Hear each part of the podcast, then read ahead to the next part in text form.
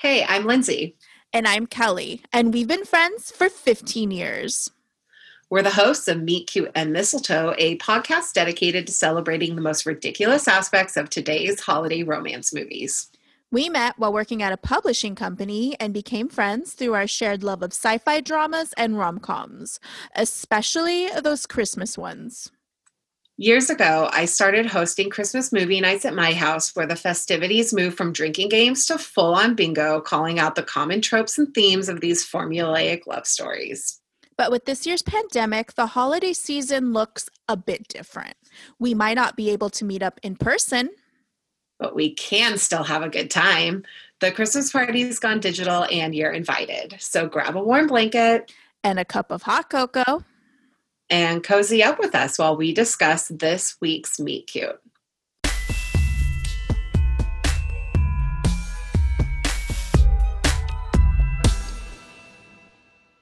Hey guys, Lindsay again. And I'm still Kelly.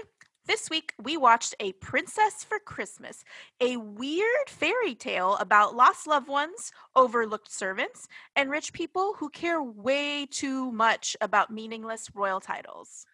Ah, yes, tale as old as time. It's one film in a long line of titles in the princess subgenre of these holiday rom coms, which means this episode also comes with a special edition of Bingo. If you want to play along, just download a bingo card from our website. They're free because we love you, cuties. Just be sure to select the princess edition. It's at meetcuteandmistletoe.com or follow the links on Twitter at MC Mistletoe Pod and all other social at Meet Cute and Mistletoe. So play along as you watch the movie on your own. We will be calling out all the tropes here as we discuss, which means spoilers ahead. We've also reserved the center square for one of the most over the top moments of the film, which we will be deciding on later. But no party is complete without a special treat. So Kelly's going to start us off with a signature snack that she cooked up special for this week's movie. Kel, what did you make? Prince Ashton really loves his shrimp. So this week's challenge, I mean treat of the week, is an homage to our dashing prince who is sweet on savory seafood tarts. Yep, I made a shrimp quiche, y'all. Skeptical? I was Delicious? was I was too. but I managed to impress myself and my partner with this shrimp and leek quiche recipe. Secret ingredient is lots and lots of cheese. So check out the recipe. Definitely on- thought you were going to say love. I thought you were going to say love. the secret, actual, the actual, the real secret ingredient is no chemistry, um, which we will talk about later. But uh yeah. Uh check out the rest check out the recipe on our website at and mistletoe.com thanks gal so now that we've got our delicious shrimp and leek quiche and our handy bingo cards ready let's tell the story of a princess for christmas. Act one surprise you're rich Meet Jules, a down on, on her, down on her luck antique saleswoman who's lost her job and gained guardianship of her niece and nephew when her sister and brother-in-law died last Christmas because of course they did. Maddie is an adorable six year old and the resident cute kid of the film. And Milo is a teenage boy question mark mm. with the voice of a cartoon mouse. It's worse when, than that. it's damn near unwatchable is what it is. Sorry, Milo. yeah when a kindly butler named Paisley Winterbottom shows up with plane tickets and a request for the family to come visit their estranged grandfather, a duke. Jules freaks out, saying the grandfather didn't accept her sister because she didn't have a title when she married his son, so they're not accepting him now. But Paisley lies and says the Duke is sick and that convinces them to go. So they all arrive for a very Downton Abbey style staff welcome and things start off rocky and cold with the uh, duke grandfather to say the very least. His, his son ashton however is much warmer much kinder and much more immediately taken with his long lost relatives and their aunt who they make sure to make perfectly clear has no blood relation whatsoever, just in case, oh, I don't know, they like hook up or something later. They want us to know it's not weird, guys. Don't make it weird. Not that marrying your cousin was ever a thing. Not that anyone ever thought that was a weird thing to do in royalty we need to take the obligatory moment of silence for the chiseled slab of Scottish marble mm. that Sam Heughan will grow into just a few years later after this movie on Outlander. But mm. unfortunately for now, he looks a little bit more like he just stepped fresh off of a ski chalet on the grounds of like an expensive boarding school for well bred rich boys. It's not my favorite Sam Heughan. I'll go ahead and say that. I mean, he's only 30 like he's 30 years old in this, but I mean it's crazy that it's only 3 years. When he was before. filming it? Yeah, he's 30 in this and he, it's only 3 years. I would have said like 24. Yeah, he's he's I de- thought he looks like he looks like a baby. They definitely made him look younger. Um but yeah, hot sure. damn, hot damn. Hot damn. Hot I still, damn. I still would. Jules and Ashton meet cute in the hallway when she rounds the corner into his chest and uh-huh. tears apart an antique wall, sc- wall sconce to catch her fall. Um, it's an interesting meet cute. She's frenzy and awkward. He's stoic and hard to read. Um, they all sit down to family dinner later that night, and it's a little bit like Beverly Hillbillies. Duke, grandfather of Castlebury, explains that he's had a change of heart about titles and all of that nonsense, but it's clear he's still stuffy and set in his ways. And he's also played by 007 himself, Roger Moore, which means that literal James Bond is sitting at a dinner table lamenting the barbarism of ice hockey to like mouse voiced Milo. It's some real cognitive dissonance. a few things we need to talk about and get out of the way. Okay. Yeah. Milo's voice. Milo's voice. It's distracting. Mhm. Uh do we want to talk about so the actor is Travis uh Travis Turner? Yeah, I feel like maybe we should just get that out in the open now yeah, because yeah. it's such an awkward thing that we had to like pause it at my house while watching and look this up because we were like, honestly, what is going on with this actor right now? Okay. Because it didn't feel normal or natural. Yeah. So yeah. So his name is Travis Turner. He's a Canadian um, actor. Uh, 24 years old. 24 at two four recording at the movie. at the time of filming and he's supposed to play this like prepubescent you know boy. He's supposed to be like what 13 years old? 14 13 14 yeah, probably like 13 14 and 10, it, 10, to 11 years younger than what he his real age. Check this out check this out. A his, man. a man. So his aunt jules is 28 years old IRL. Oh my god, four year difference. Four year difference at the filming of this. So we have an, an actor. It's not. I'm I'm sorry, guys. Like casting, like please. While we're on the topic of people's voices, am I crazy or does Jules have an accent? Yes. Like so, Aunt Jules. Yes. Yeah. What's going on there? So she's actually uh Irish. I actually feel relieved knowing that she's from somewhere that isn't Buffalo, New York, or somewhere in America because I was like, I don't know what this accent is, but it's here and there and it's really distracting. Yeah. Um, yeah. Uh, however, I mean, that said, it, we're definitely not just like shitting all over this movie. No. I had a great time watching this movie. So Same. fun. So ripe for all the tropes. Exactly. Especially the Christmas, the the princess genre. And so yeah, definitely excited to keep watching it. Just was like, oh my goodness, what did I just hear you say? Yeah. I'm so confused. What's happening in my Double brain right take. now? Yeah. And honestly, like everyone's accents. Everyone has an accent staff, here. Mhm. The Duke, Ashton, Jules, everyone's from everywhere and nowhere all at once here in Castlebury. Just a stone's throw from Liechtenstein.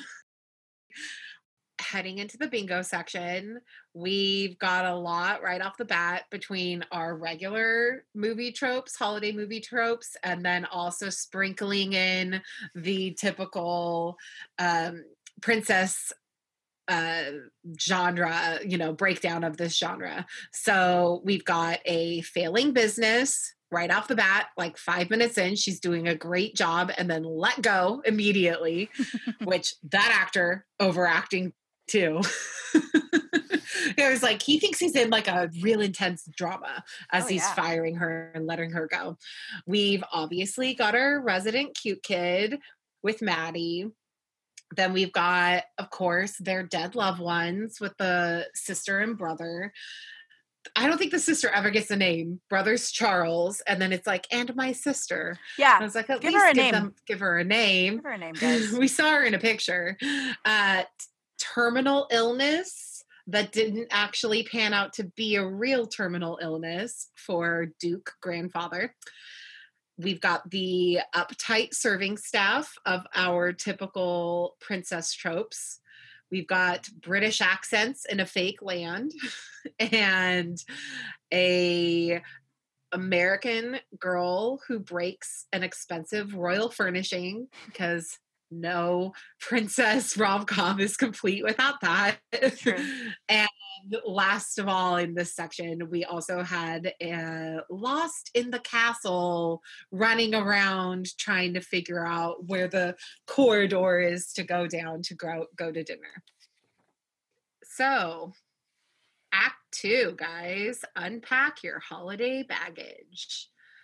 Everyone's having a hard time with the holiday, reminding them of their dead loved ones. But Jules is determined to go into overdrive to deliver a fun and normal Christmas for the kids.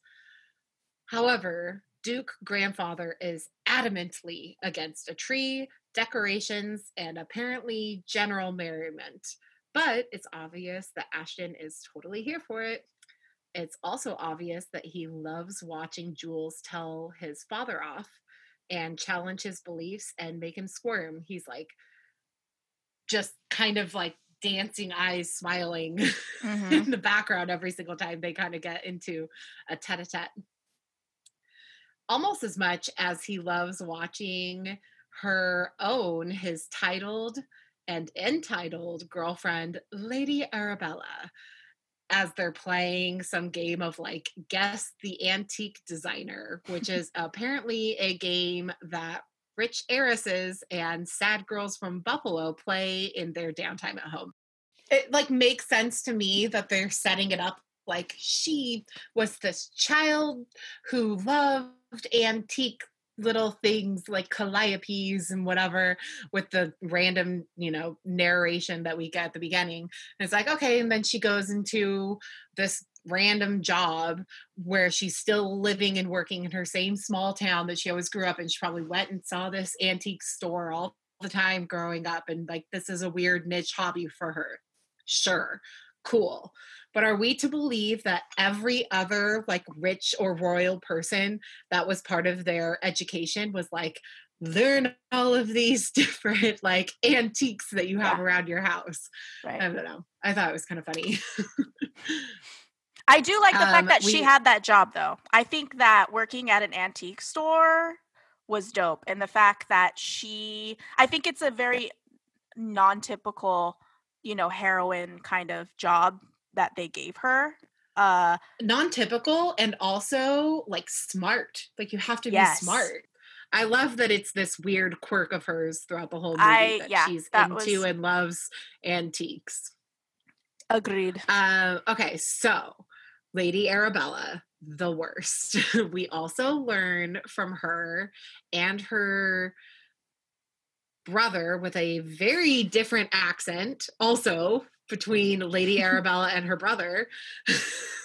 Separated at birth. that yeah, like are they are they step siblings? That would make a lot They more could sense. very well much we- be. Yeah. I mean, yeah. there, there's a story Yeah. there. It makes a way more sense and just say like my oh she's also my half sister but they're like we are brothers and sisters. Cannot you not tell between our weird accents? And she's like yes yes. It's like what's happening Mhm. right now? Do a second take guys. Anyways so we learn from them that ashton is a literal prince with a title that comes from his mysteriously absent mother's side and all of that just has me like wanting to go reference wikipedia to understand how royal lineages work. It got like real tripped up. I was like okay so his mom would a princess his dad is a duke. That makes him a prince. Also where did the mom go? They never Mhm. talk about like ashton's mom died. Not at all. anyways. So jules um trying to make christmas be like the best ever and also completely normal and like nothing is different without the parents there. She says fuck it to the grandfather being like you cannot have a tree. And she and paisley and the rest of the staff help her get the kids into the local village for christmas goods and that's where Maddie points out a bunch of orphan children caroling because apparently the land of Castlebury makes its orphans work for their charity. And Milo gets into a fight with one of the boys because neither of them has been provided any therapeutic help to work through their aggression and pain. I was like, really? Is this what we need to do in this uh, Christmas village, guys? Can't they just like buy a lollipop and call it a day? it just they're felt just heavy. they're just trying to make him. I don't know, man. Like they're, they're trying to make Milo this kid be as unlikable. as possible. Uh, I Yeah. that's how I got. That's what how I interpreted it. Like he's a brat, uh, Yes. a real bratty teenager, quote unquote. It's just such an underdeveloped character that it's like either you you know you invest in these characters who are your main characters in this film and we're supposed to be as an audience invested in this child. We're supposed to feel sorry for these kids. They've had a really traumatic experience with losing their parents and uh, uh we're you know it's christmas time and and you know emotions are very heavy during the holidays. Like you know we we can agree Especially if the, pa- the parents died at Christmas. Right. like, so and it's a year out. I get it. I think that they just didn't know how to go tonally. yes Like that, that is a heavy subject matter. right But they're like, oh, to really do that right is a is an interesting, completely different movie to do. But then they're like, okay, but let's let's like shoehorn this in. Jules is getting a Christmas tree. She's got Maddie involved. She's got the wait the staff of the house involved. And um the only one who's like not down with it aside of course from the grandfather is the head maid mrs birch but she comes around to the the holiday chair also pretty quickly it's kind of this divide that the movie does i feel like at this point between like who is pro christmas cheer and who is anti christmas cheer Yeah. and yeah and so really the only ones anti are like arabella the grandfather and initially Mrs. Birch. But then once they kind of ask her, like, don't you remember your childhood? And didn't you love Christmas trees? Like she has a full on meltdown. It's like, it was a terrible childhood. I got a lump of coal. Ah. And then they're just like, oh, how sad for you. And she goes, yeah. Okay, well, I'm okay now. Let's put some Christmas like she just up." needed like five minutes of venting all that like someone to listen to her. anger for several years and now she's Yeah, cured. because and and she starts off the movie before now as like an obviously unpleasant person, and then from that moment on, it's like she comes to life and she's this lovely person. So listen to people i guess is the moral of the story there ask people questions about their lives and Yeah. maybe you can bring out the good in them I, I i feel like that's the entire basis of why everyone likes jules and takes to her in this movie it's Yeah. like she takes time to be like oh really tell me about that and then they're like you're amazing she's a very likable character and um Yeah. you know uh the character itself is likable uh how she treats the service staff how she treats everybody around her she's respectful for the most part everyone at this point is having a lovely time around the Christmas tree. They're going through boxes of old ornaments. And then, like, genuinely terrifying, the old Duke grandfather, like, crankily bursts into the room yelling at them to stop. Who, you know, who said you could do this? I hate Christmas. but luckily, Maddie activates her cute kid overdrives and she walks over with his little ornament and you know softens his heart with a reminder of his sad holiday childhood also um it's like everyone is going through some therapy like role playing therapy or something Yeah. in this section of the movie they all need to get past their uh, baggage the only person now who's not filled with Christmas cheer is Milo, who is still inexplicably sad because his parents died barely a year ago. How dare he? um, Jules feels helpless, but, and uh, I think it's kind of sweet how she's like, I just, I don't know what more to do. And Ashton's like, I got this. I'm going to step in. And he teaches Milo to channel his anger through archery because apparently that's how princes deal with emotions. Uh, now everybody is on board for a holly jolly Christmas at the end of this section of the movie. Um, okay. The height difference between Milo and Ashton. Holy height difference, Batman. it is like se- 17 inches. uh so I, I looked it up. I it's was, like a human size. I was genuinely curious. Like I was like, are they doing? I, I was genuinely curious to see if they were doing camera manipulation or if, in fact, these actors have very uh, dramatic, you know, uh, height differences. high differences. So I mean, it- it Travis, seemed like we saw some straight on, yeah, uh, like filming of them standing right next to each other to see the height difference. so yeah. Travis is, or I'm sorry, uh, Milo is five one, and uh, Prince Ashton is six three. So we've got over a foot. I feel like that's a Maddie height difference between the two of them. like if Yeah, if Maddie stood on Milo's shoulders, they would reach the top yeah, of Prince Ashton's head. yes. okay, the other thing that I want to that like kept swirling in my head in this section was if Ashton is a prince from his mother's side, and we have no reason to believe that his brother had different parentage, than also his brother Charles was a prince, right? And then that would also make Milo and Maddie a prince and a princess too, right? Right. That's what was confusing because in the beginning, where when Paisley comes to the house and explains, like we learn that like uh, Charles, because Charles decided to marry a commoner, he, uh, you know, He was cut off. he was completely cut off, and he was, you know, his title, his wealth was relinquished.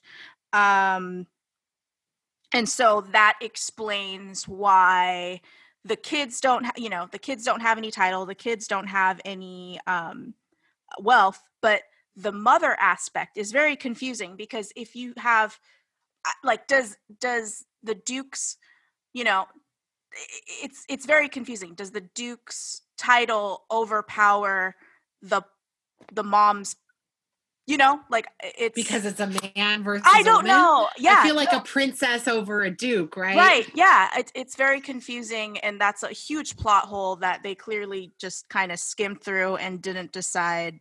Like you know, like Yeah, I feel like at least five years from now, Milo's going to be like, wait a minute. I should be Prince Well, Milo. I find it very. I find it very. I'm back in the family now. hard to believe that neither of those kids were like, oh, so wait, does that mean we're in Yeah. line? Why? Why wouldn't they? Ah, the logic there. Yeah. Like they could have just been rich people and leave it at that. But the fact that they threw in like this aside too. And it was like, well, we don't want the grandfather to be a king. Like we don't want to have to have them go through any of that stuff. But if we're going based off of Princess Diaries logic, which surely is the handbook for all royalty rom-coms, right? Then, you know, Mila, Mila, was that her name? My what is her name? Mia, Mia Thermopolis.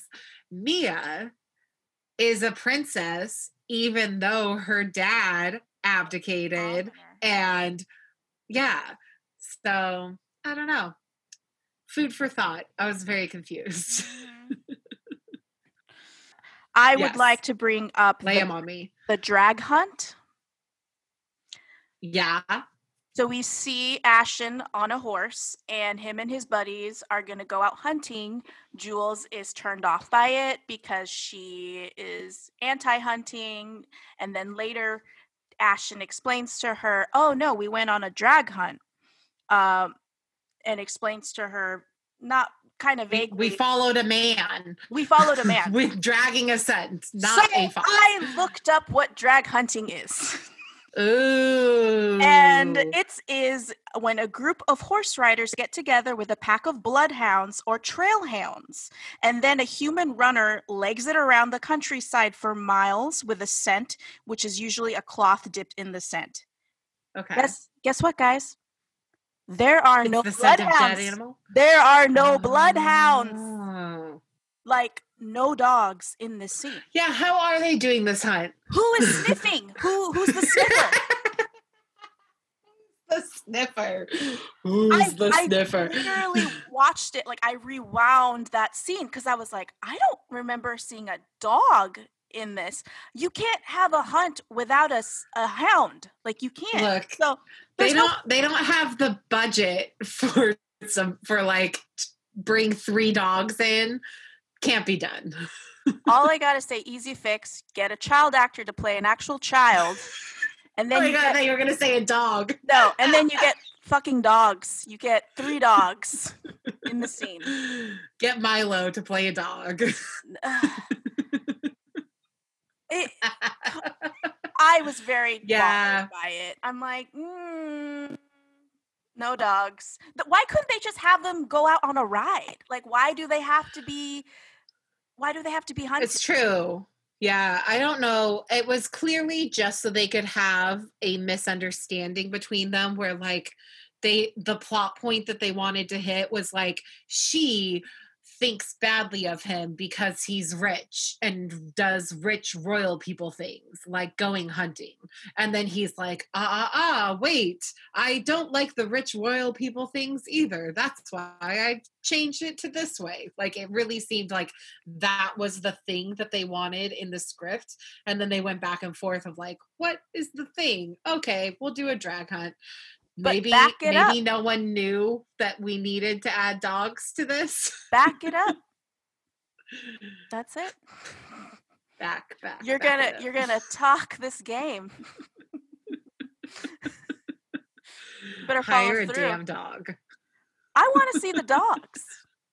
i want a cute dog I wanna a see a cute cute- pet I want to see a cute dog. i want a cute Missed pet opportunity is all I gotta say. on this bingo card alas no cute pets in That's this all. no cute pets, but we did have a tragic backstory. We had multiple tragic backstories. This whole section could have been titled Tragic Backstories for All. Like, obviously, grandfather gets into his weird childhood memory about his brother and the ornament. like, how do we humanize Roger Moore? uh, Mrs. Birch with her, I got a lo- lump of coal and now I'm fine. Really, I swear, I'm fine, guys. Total uh, mood shifts in like a minute. I'm not affected at all. No. Um, I mean, it kind of felt like a tragic backstory seeing like all these uh, sad orphan kids, but speaking of the sad orphan kids, they are the carol singers we get in our uh, trope filled bingo section. Then we move on to Christmas tree decorating together and to sprinkle in some of the typical princess tropes. We get an idyllic Christmas village, a literal prince on a horse, many accents happening in one family, and a failed sporting attempt with the uh, initial archery tries from Milo before he finally learns to harness his chi and you know send his anger soaring through the arrow. Would you say that uh, Ashton is kind of a wise sage? Ooh. I think there were a couple of moments where he and Milo bonded like when he went to the office and offered some advice and and the whole him with the archery thing like channeling his anger i don't know i i kind of felt I like it. that that I- he yes had did have really good that advice. kind of yeah it definitely had that tropey feel to it. I'm your i'm the wise sage here imparting some advice. Okay so now we've hit act three a quandary about the canapes as ashton calls it. Grandfather duke wakes up on the right side of the bed for like the first time maybe ever and decides to throw a Christmas Eve ball, and everyone's invited. Well, hopefully not everyone. Ashton's free to invite whomever, but the Duke would really rather not include someone named Bunny McCracken, who he says is obscenely crass, a potential embarrassment, and yes, untitled. Too bad Jules overhears and assumes they're talking about her. And just as she was starting to feel something for Ashton, too, who has been teaching her waltzing lessons for the ball, while Milo and Maddie learned guitar and ballet. We're treated to a rock rendition of the Nutcrackers' Waltz of the Flowers as Jules ruffles Ashton's hair and tell him, tells him to, you know, loosen up. And that's right, we have an official dance number. Oh, yeah. as Jules and Ashton, quote unquote, get funky, as he says, in the most awkward dance montage I have or will ever see. and uh, praise the Lord, though. Oh, what were you going to say? just it's really bad. It's really bad. It's bad. Praise the Lord that snobby Arabella waltzes in to ruin their ooh ghetto dance, as she calls it, and makes all the bad things stop on the screen. Ashton forgot lunch at the club with her parents, which is hashtag rich people problems, if ever I've heard a sentence. Ah. She's pissed. The Duke is worried. And, you know, he doesn't want to r- upset the rich, titled families after all. Arabella reminds Ashton that Jules and the kids will be leaving for Bus- Buffalo again soon, so don't get too attached now. Then she picks the worst sounding food ever salmon mousse for the party. Uh, So if we weren't sure before, now we know that she is the worst human being alive. And Ashton seems disgusted too, or apprehensive, or constipated. I'm not really sure Yeah. what the emotion is that's happening in the moment where it's like, what do we do for the canapes? He's just kind of frozen in indecision and okay. I think the party canapes just became a metaphor for the dilemma between Jules and Arabella. What to choose? What to choose? So he goes knocking on Jules' door where he's interrupting her sad solo crying about not being wanted at the mall. Uh, Di- didn't find the, the crying believable? Yeah, me neither. and he poses the canapé dilemma to her, where she suggests, Hey, why don't you choose what you like? Which is like this shocking revelation of an idea to him. And so he's like, Yeah, well, I want to get the shrimp quiche. And um, he asks if she likes shrimp too. And she says, Yes, she does. And again, guys, I think we're talking about more than quiche here. Like hitting us over the head with it. I was today years old when I learned that "Do you like shrimp?" was a pickup line.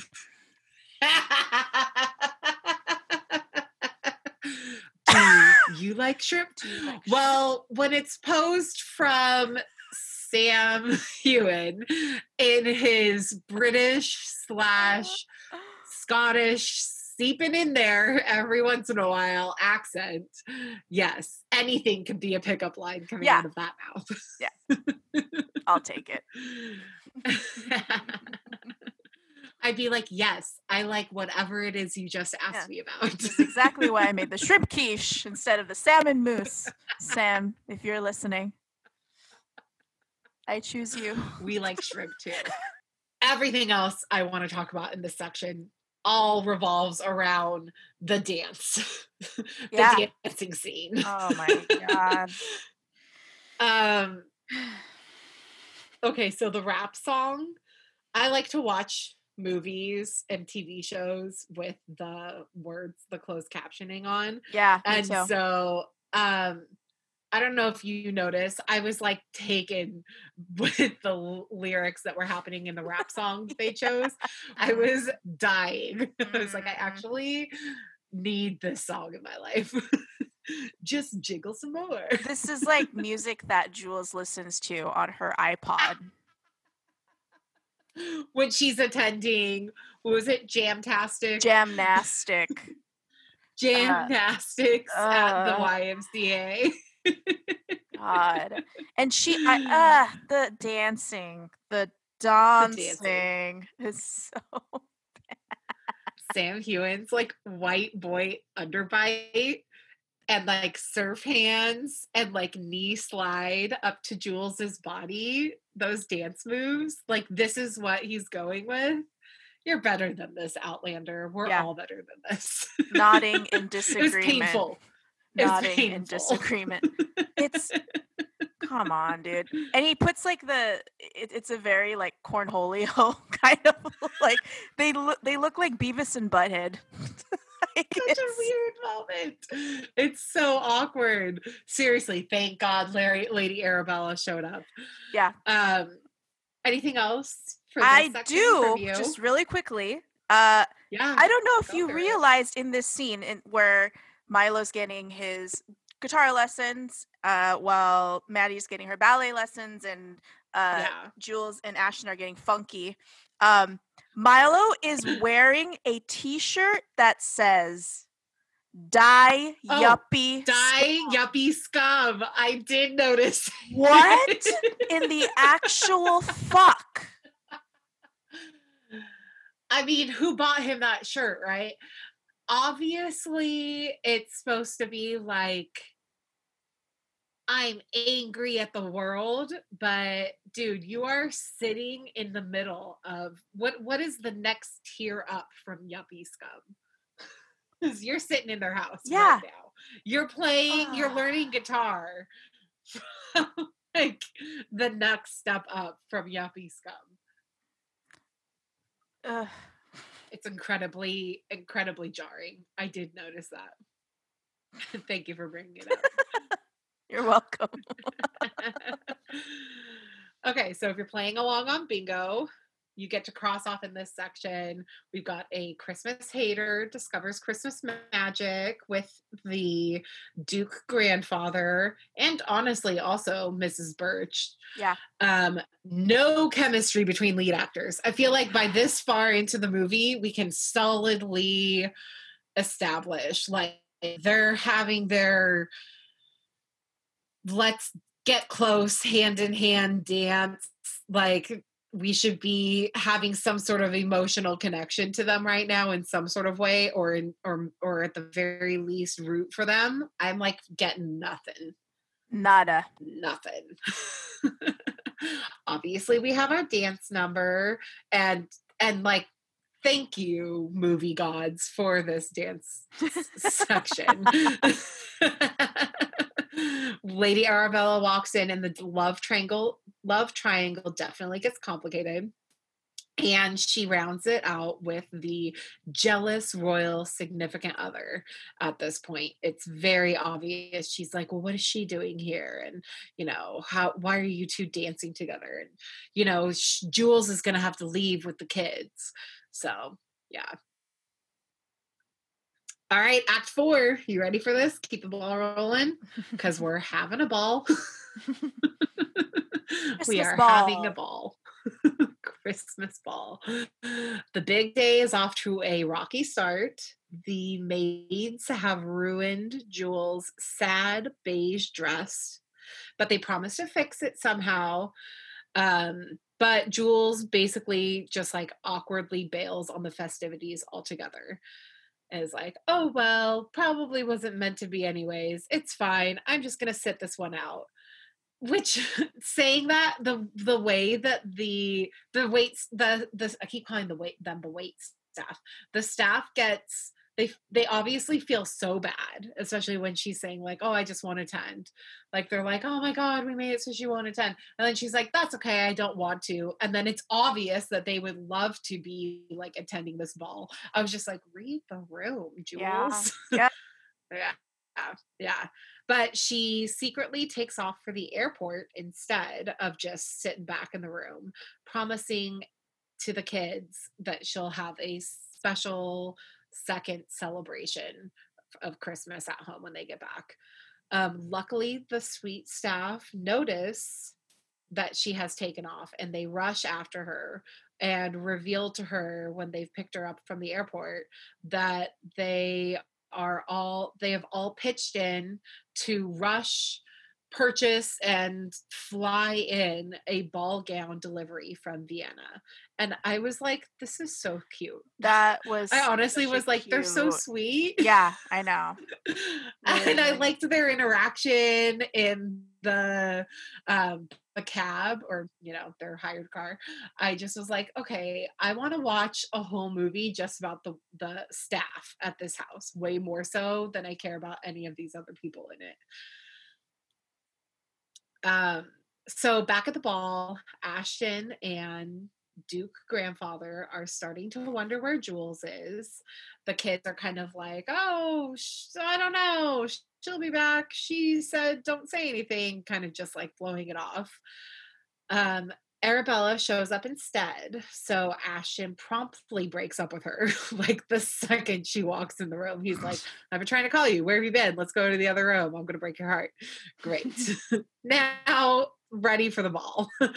Um she they're like having this conversation about are we went for each other or not? And she flat out says that she would never give him the time of day without a title and all i can think kept, kept thinking watching this movie was like oh my god i cannot believe that these are rich people problems like these are such made up problems and Yeah. maybe it's terrible of me but watching that and thinking this i'm just like it's nice to know that even Buckingham Palace with all of their royal problems and non problems still have to worry about COVID like the rest of us. It's just Yeah.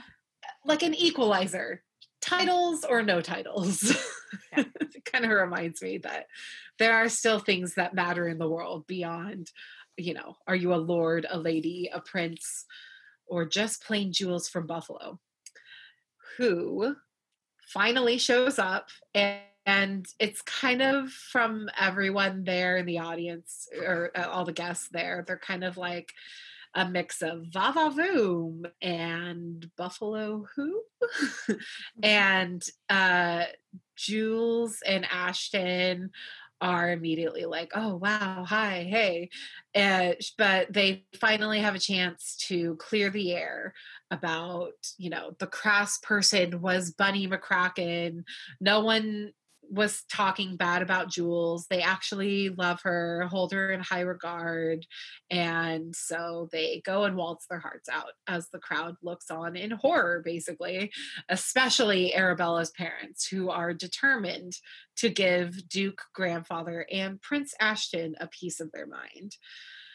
Ashton and Jules have like slunk out of the room to declare love for each other and basically start making out in front of a snowblower. Yeah. like it's the snow's distracting. um Because there's no heat. return- There's no heat. There's no heat. Literally. Yes, thank you. There we go. Um, but they return to hear the Duke grandfather standing up for Jules and the quote unquote the great unwashed, as Arabella's Wow. mother has called them, which is basically AKA Jules' sister and the kids. it was just like that is the most amazing bird.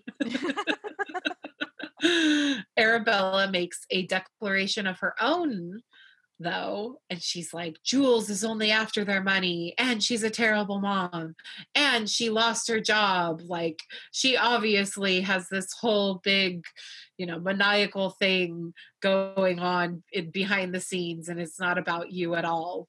Whereas I am clearly here for your title, it's all about you. Jules sticks up for herself and the kids, which I love. Um, and then Ashton and the Duke too, which is really sweet. The Duke is even like, So what if Jules is a bad mother? I've been a lousy father. And I was like, Yes, this is the kind of like self reflection we need. Yeah. Yeah. it level things out, even the playing field. We're all just humans.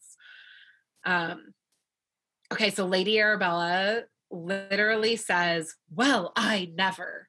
And I'm starting to wonder, like, should that be a space on the bingo cards Yeah. too? I'm sure there's going to be more of like, that. has anyone in the history of ever, ever actually said, Well, I never? I'm going to start saying just in it movies. in my everyday life. yeah. Uh, and I'll be saying the great unwashed from now on, which, you know, like would be a great band name. Opening at Coachella if we ever have Ch- Coachella again. um, so Arabella storms out with her parents, and all the other rich people like kind of immediately shrug and move on. So, yay. I guess that means the great unwashed have been accepted. Weird. weird, weird. Um, Duke Ashton, or sorry, Duke grandfather and Ashton have probably like their first ever father son hug. it's like sweet and awkward and sad all at the same time. And the his dad tells him not to let Jules get away, but don't worry, he's not. And he's like, "Hey, Jules, let's extend your trip." um, on the greatest note, the Duke also turns and asks Paisley for the receipt for Jules's dress to reimburse the staff. And I personally felt a little relieved by that because I was like, oh my God, like, so these people don't, they don't get to attend the ball. They have to serve the people at the ball. And now they're buying the clothing for the people at the ball. Like, Yeah. come on. so now I feel like we can have a Merry Christmas, everyone. Yeah. That was such a sweet scene. I mean, like the whole the the Duke really turned it up. He just completely changed in a matter of 90 minutes, but that was a very, very sweet uh, sentiment. okay another part that i loved the butler and his under butler like humming christmas together christmas carols together i loved it Uh, it was legit my favorite part Love favorite part of the movie. actually vibes. yes. So, and I, I was like, is that the guy from Love Actually? it didn't feel And like I it was the same because it was like two guys Yeah. or three guys. I Yeah. looked it up and I was like, oh, that would have been so cool. But it wasn't. It was a great scene. I enjoyed it. yeah, it was a great scene. Honestly, just like a whole movie of just the wait the The, why do I keep the calling service wait staff. Yeah. of the staff, the service staff. Yeah. I would be here for it. I, I thought mean- they Mrs. Birch was over the top and then really all over the place with her like, I'm fine, I'm not, I'm fine, I'm not scene. And then but then from there on she was lovely too. And Yeah. then I just loved all of the all of the staff. Mhm. Um the dress, her Mhm. dress. Mm, Was that a was that a good dress? mm. No. That they flew in from Vienna? I mean, I, I feel bad for for clowning on this dress because we're supposed to believe that they put they pulled their money together to get this like amazing dress. Uh but uh, it's it it was definitely a sign of its time but also everyone's dresses in that scene i legitimately wondered if everyone had to supply their own dress that's that's I'm pretty sure that's what it was. I think it was yeah B Y O D. Uh, bring your own dress to the filming of this scene. I mean, let's just break it down here. Okay, so this is Jules's moment. This is her Cinderella moment. She's walking down these the uh, you know, the flight of stairs and everyone's watching her and she's supposed to, you know, she's garnering everyone's attention. I find it very hard to believe.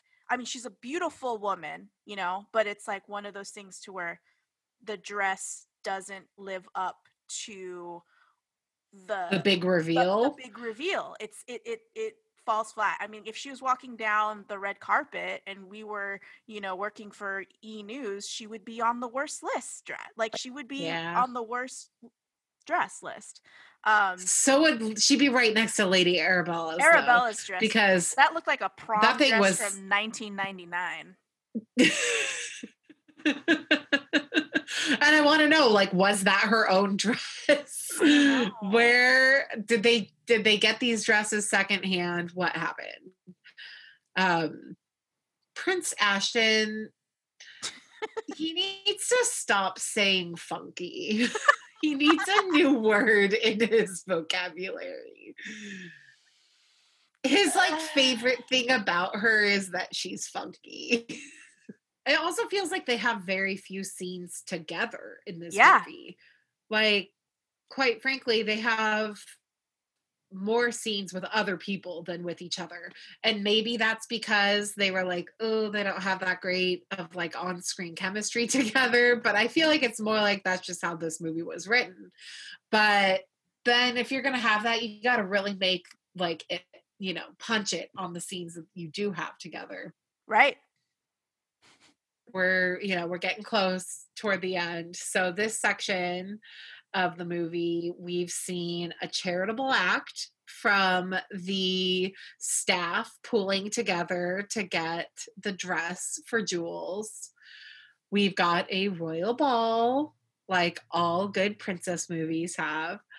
We've got a holiday breakup, a pretty pretty harsh clean har- holiday breakup between them Yeah. between arabella and ashton uh we've got the royal who longs for a normal life with ashton which quite frankly might be all that he's feeling in Yeah. in in his heart at all we have a declaration of love from him um, and then we also have a we we top it off with cherry on top with the public outing from Arabella as she's saying, you know, Jules did this and Maddie ate that and Milo stole that. And it's like, okay, nobody cares. Move on, lady.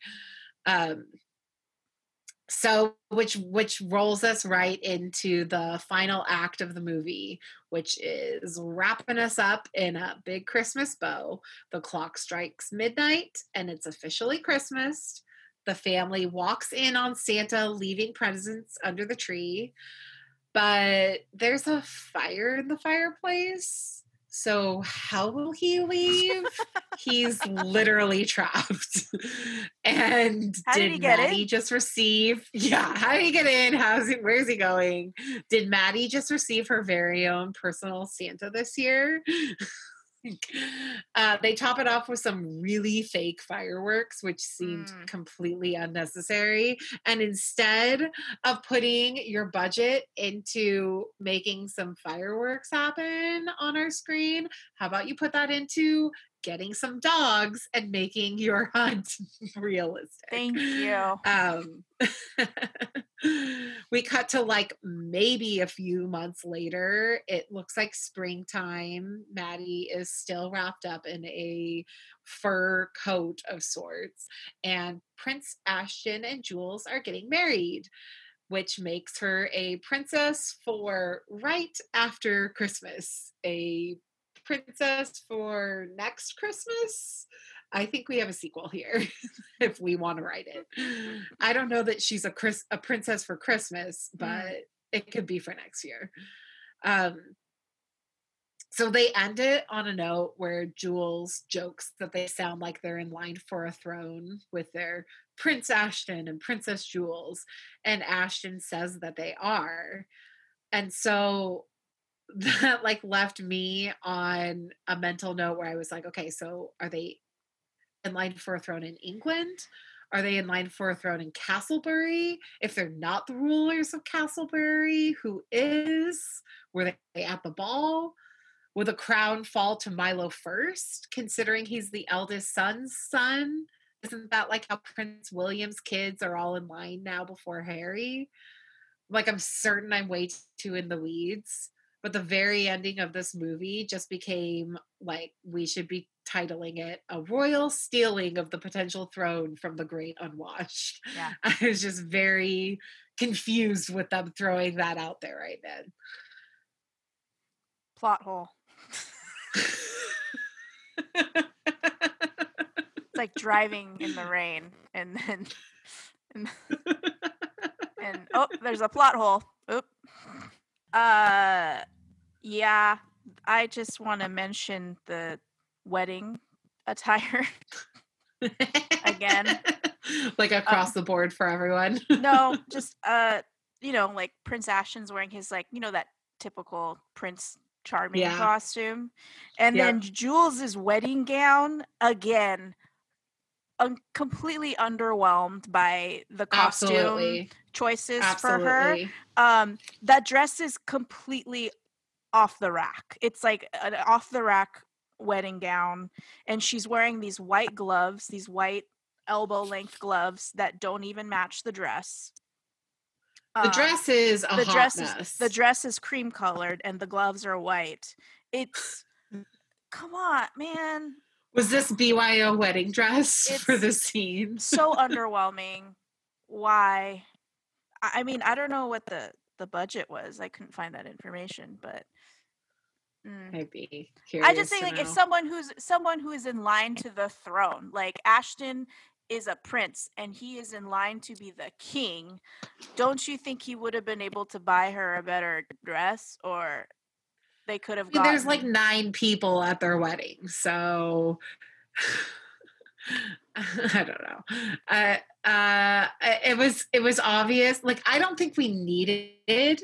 We did not need. We could have had a proposal and have it just Yeah. end with a proposal totally rather than having it end with like a full on like and then we all got married like Yeah. literally two days later it was super unnecessary i mean it, it helped give us another bingo square but yeah. it was like what in fact we don't even see a proposal for a No. movie that has No. a lot of conversation about him proposing to someone he proposes to zero people in this movie so the bingo that finishes us off in this movie we this last portion of the movie we've got a santa suit finally santa shows up he knows where they live even in castlebury he's able to find them someone le- learns a lesson hardcore. I'm pretty sure we get that with a grandfather here. And he has a line that I uh that he that kind of sums up his his lesson that he's learned where he says we shouldn't be lamenting what we've lost but celebrating what we've found all wrapped up in a bow uh, we get a wedding and then of course because just about every one of these movies has to find a way for the best friend to find love too. It's not enough for just the leads. Someone else, there has to be another couple ending as well.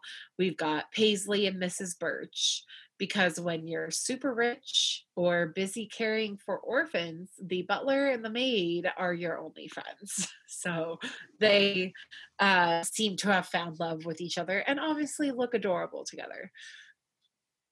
Uh, for the center square, we've been waiting, you know, check out, see what could only be specific to this one movie that would never have occurred in another one. Um, what is your center square pick for this movie? Uh, Ashton's constant need to use alliteration. that examples, please? we don't have hot wings and hockey, but we do have crumpets and cricket. Great delivery. Uh, we don't even need a second take. the canape quandary. It, yes. There's a lot. It's very kooky, you know, the the lines that they give him. Yeah, he's like telling riddles or something it's somehow. a disservice yeah. to Sam Heughan, really, because yeah, we know that sure. that guy can act, and these are the lines they give they give him this is what he's been handed. Uh, well, my favorite moment was him also, and you kind of alluded to it earlier. Um, the the idea that he's like, okay, in this scene uh, where I'm dancing with Jules, I've really got to cut loose as Prince Ashton. And so what he decides, and is like the ultimate Prince Ashton cutting loose is pulling his cardigan over his head while he's dancing. I was like, has anyone ever done this dance move? What is this? Nope. It was, it really gave me the vibes of Jeb Bush trying to put on a hoodie. I don't know if you remember that. Go Google that. If you uh yeah you you do it. Um but i was like what? Why why is this happening right now? Like the the dancing just got worse and worse and worse throughout that scene and that was like the cherry on top. Well i got excited a little bit because he he was like t- like unfurled his shirt and yeah, I was yeah. Like, I was oh, like, "Are we gonna get a shirtless hottie? Are we gonna?" And you see a peek, a peek of the six pack. It's very, very quick. Peak just you know did a like a freeze frame of it you only see a little a little teaser but i was really excited I was like oh yeah he's gonna get down and then nope nope, nope. just gonna put the good old cardigan over the head that old move here you're thinking he's gonna take clothing off and he puts more clothing you're like woohoo take it off. And he's like cover it up. Be like a whole new version of Magic Mike. Oh, there you go, Hollywood. I just can't get over the fact that that's Outlander, you know, and and like okay, him. That's why like, I had to go. I had to go watch. I had, had to yeah, go watch because like the heat.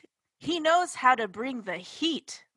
He also knows how to deliver subtlety. Yes. I wouldn't be surprised if they had filmed this and then it took like five years for them to release it or something. Like it was sat on for a long time or something. Like it just, I don't believe that he was 30 when they no, made it this was, movie. It and was it, I yeah, no, it was filmed in 20 in February and March of 2011 and it came out in December of 2011. I checked cuz I was curious. No excuses.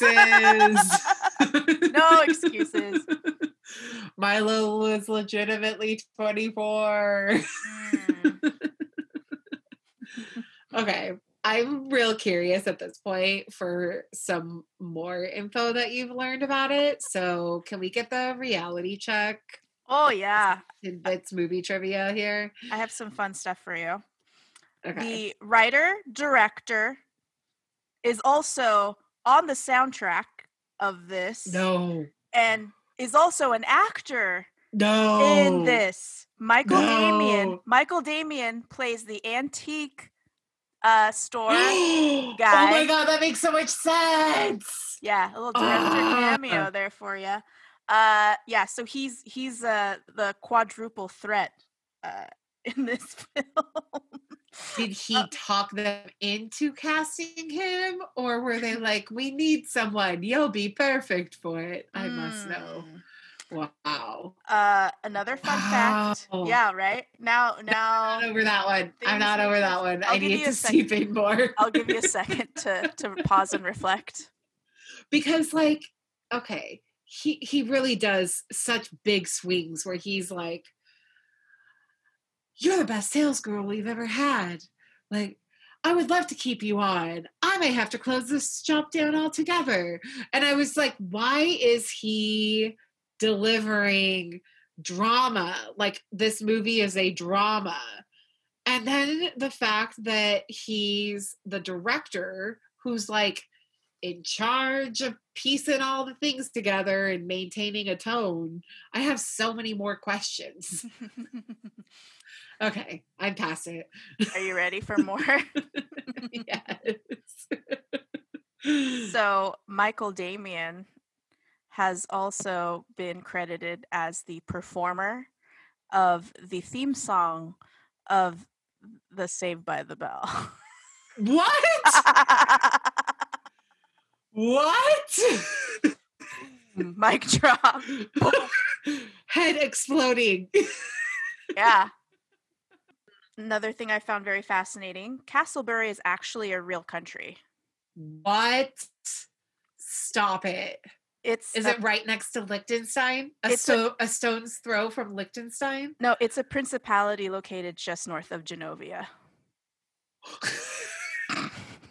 Genovia is not real.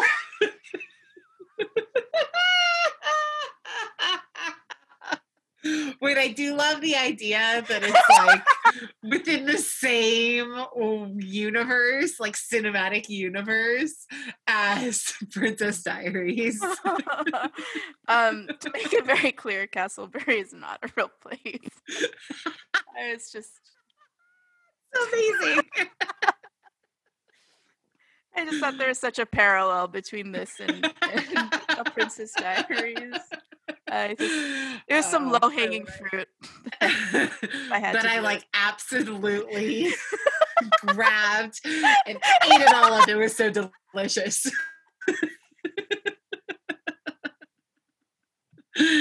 Cal, would you recommend this movie? um, no. Neither would I. Sorry. Neither I'm would I. sorry. I I- feel like- bad. Just skip it and go straight to Outlander Yeah. and skip this princess Christmas movie and go straight to all the 8,000 other Christmas. Watch prin- Princess Diaries. No. I can't believe you got me with that. Such a dumb dumb.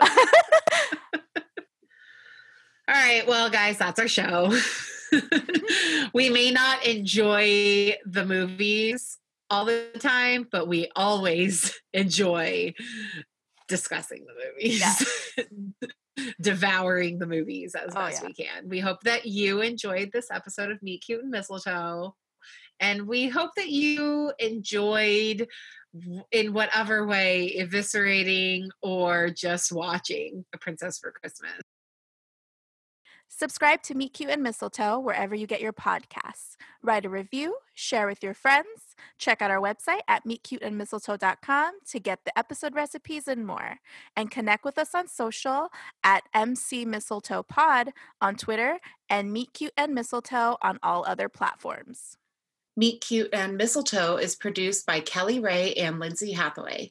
Music and audio by Grendel. Artwork by Renee Granillo.